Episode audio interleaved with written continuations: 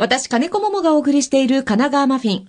ここからは地元産の新鮮な野菜を使った料理をレストランで提供すると同時に、調理の過程で発生する生ゴミを肥料にして野菜を育てる。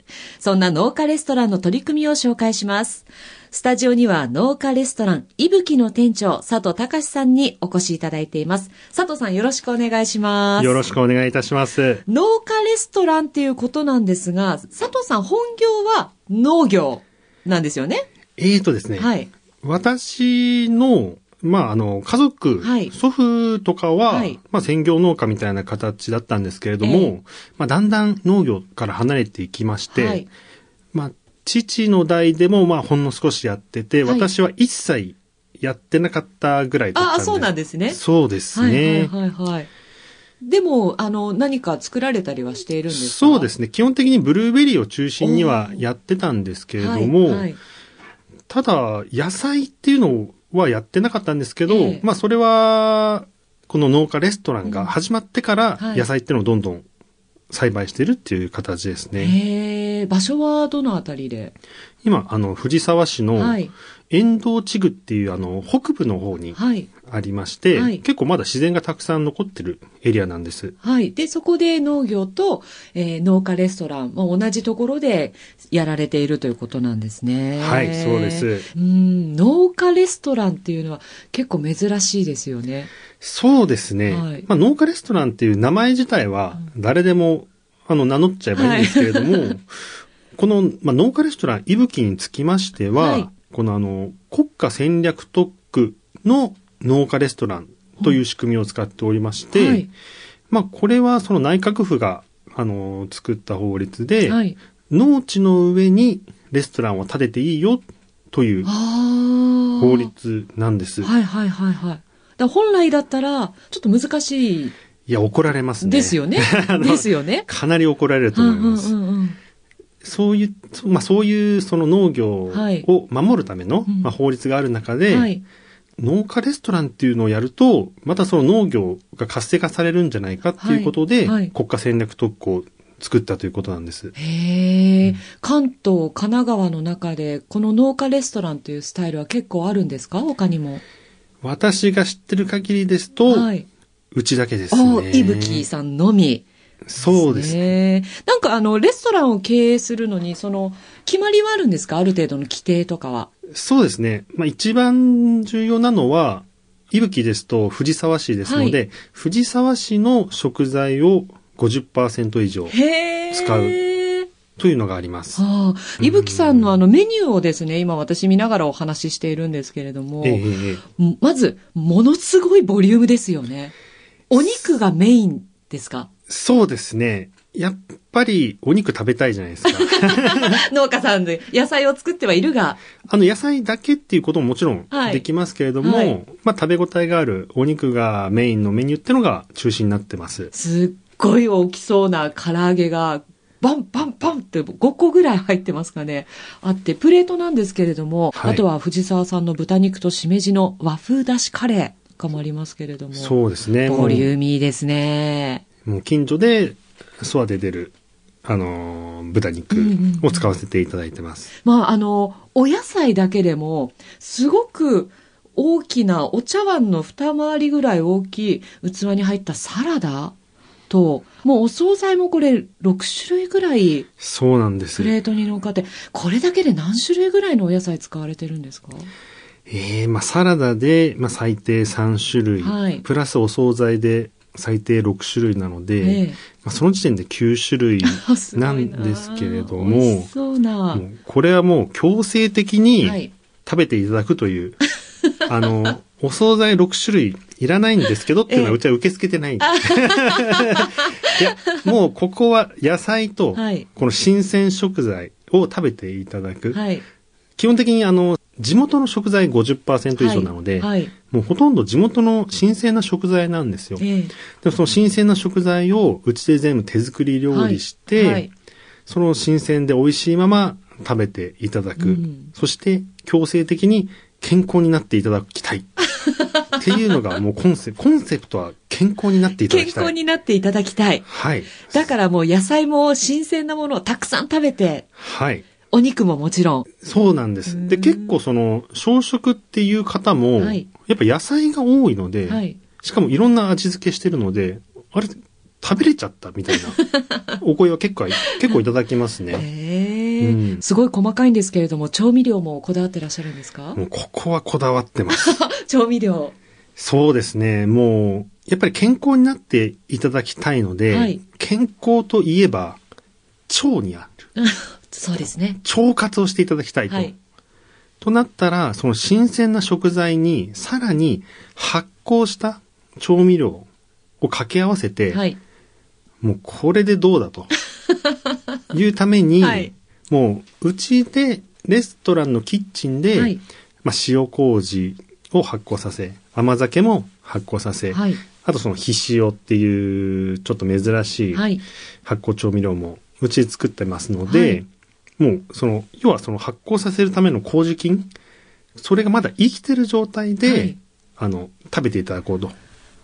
そしてそのまんま腸の中で活躍していただいて、はい、まあ善玉菌の餌になったりとか、どんどん健康になってもらおうと いう思いが込められております。いぶきに行けば間違いないですね。そうですね。他にはテイクアウトや、あとはお弁当も販売されているんですか？そうですね。はい。これは、あの、地元の大学の学生さんからのリクエスト。そうなんです。ということで。やっぱりその食にこだわりたい学生さんもいらっしゃいまして、はい、まあ、特にその海外の学生さんとか、あの、近くのあの、慶応大学の湘南キャンパスさんは、海外からの学生さんも多くて、やっぱりなんかもっと食べたいと、うん、いろんなものが食べたい。栄養があって、そうですね、美味しい新鮮なものを。そうですね。うん、なので、もうゼミ単位で、今一緒にやっておりまして、はいそのゼミ生が販売して、はい、で、ゼミのその先生が、と一緒に打ち合わせをして、日程決めたり、量を決めたりっていうのをしております。わ食べてみたい。このお弁当とかもすごいたくさん、あの、プレートのものと変わらず、いろいろなお惣菜が。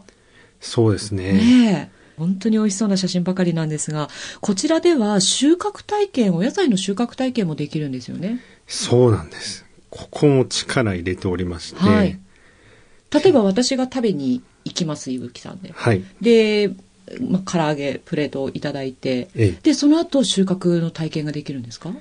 基本的には、はい、あの、食前に運動していただきたいな。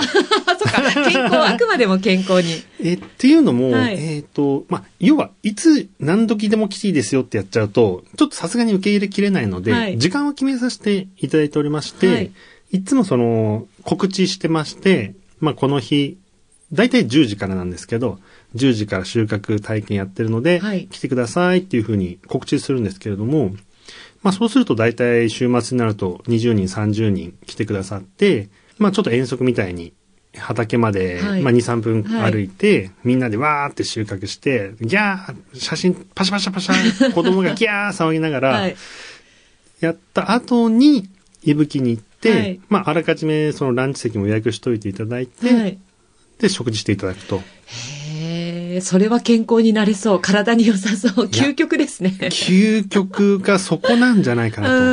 やっぱりいい運動になりますし、はい、やっぱり土に触ったり、ね、自然に触れて、はい、まあ、食育っていう観点でも、健康に近づくかなと。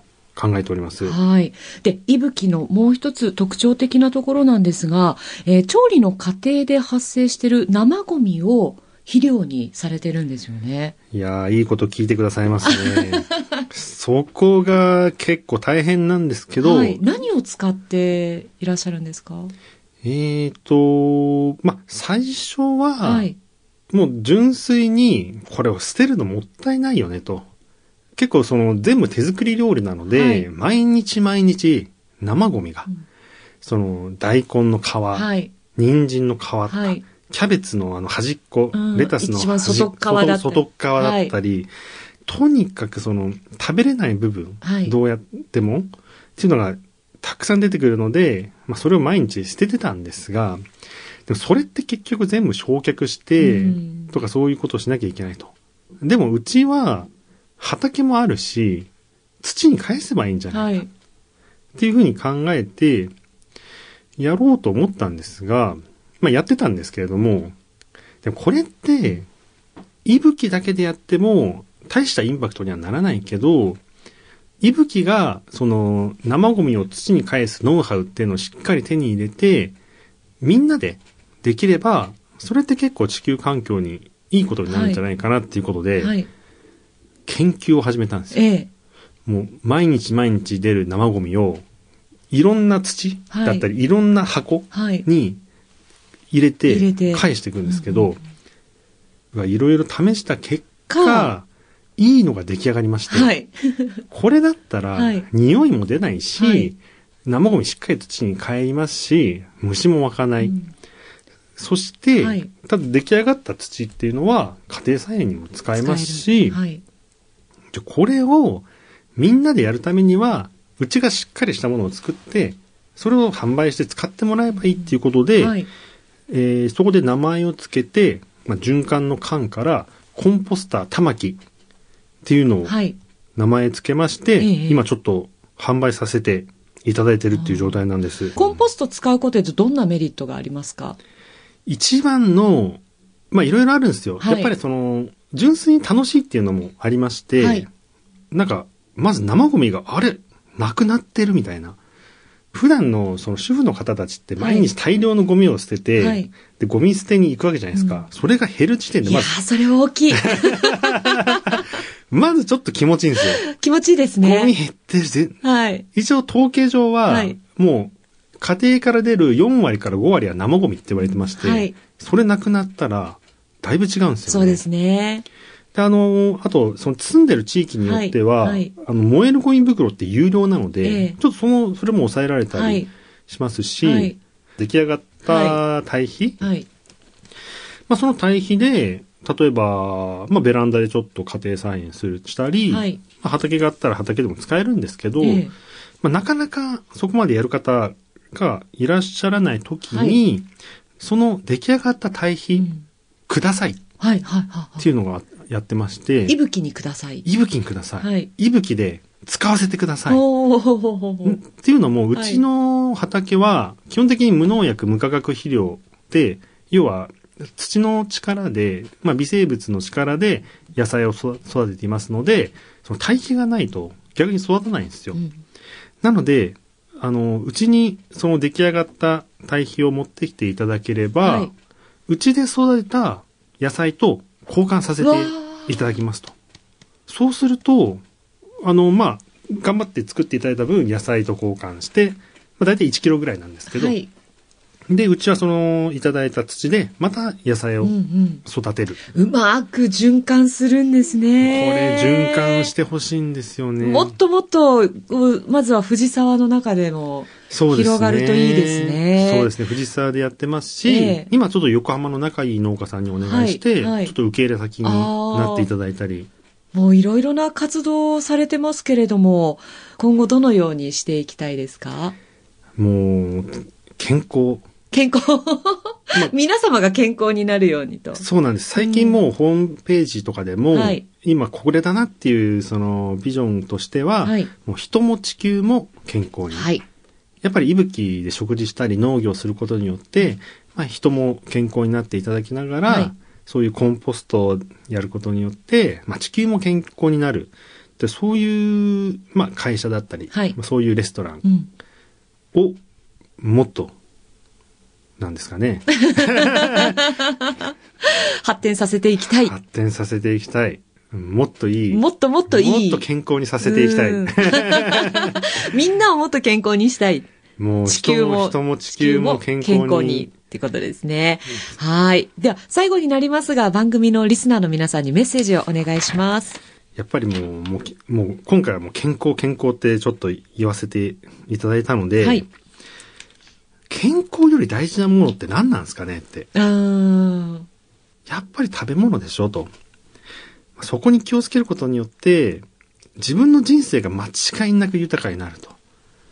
長く健康寿命を保つことによって、もう自分の人生は間違いなく豊かになる。なので、ぜひ、そういう、あの、健康になる料理を食べていただいて、まあ、運動だったり、農業だったり、まあ、していただいて、そしてもちろん自分が健康になるためには、自分が住んでいる地球も健康になってもらえる方がいいので、そういうコンポスト作りなんかも一緒にやってもらえたら、すごく嬉しいです。はい。いぶき、農家レストラン、いぶきの、まあ、営業時間、場所など、また後ほどお伝えします。佐藤さん、ありがとうございました。ありがとうございました。